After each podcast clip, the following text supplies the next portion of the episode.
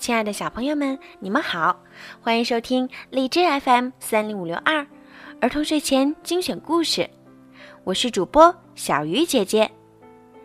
今天呀，小鱼姐姐要给你们讲中国的神话故事。今天要给你们讲的故事名字叫《皇帝战蚩尤》。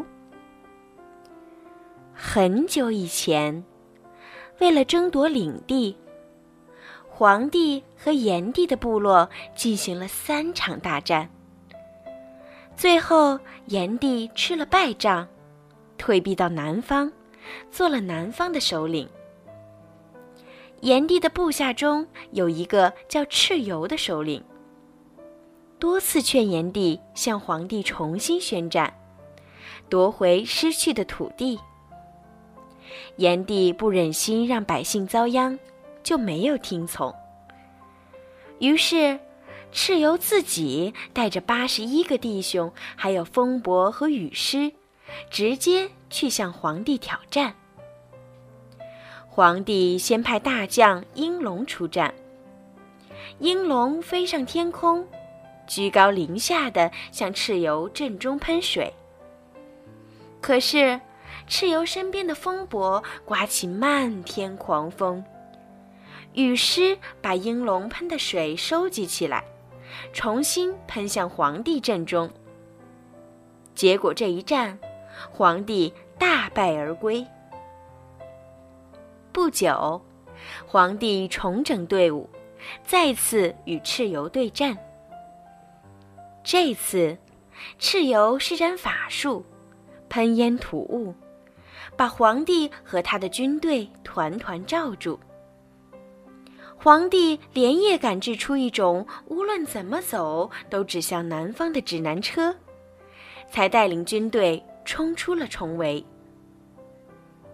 当时，东海有个叫魁的怪物，他吼叫的声音就像打雷一样。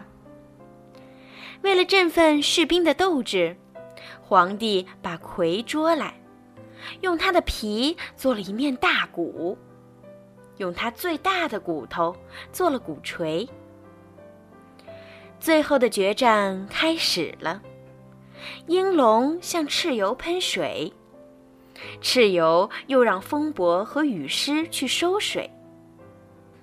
这时，汉神女魃来帮助皇帝。她飞到空中，身上散发出炙人的热浪。一挨近风雨，风雨就消失了。蚩尤热得受不了，就带着残兵剩将逃走了。这时，皇帝敲起了魁皮鼓，蚩尤被震倒在地上。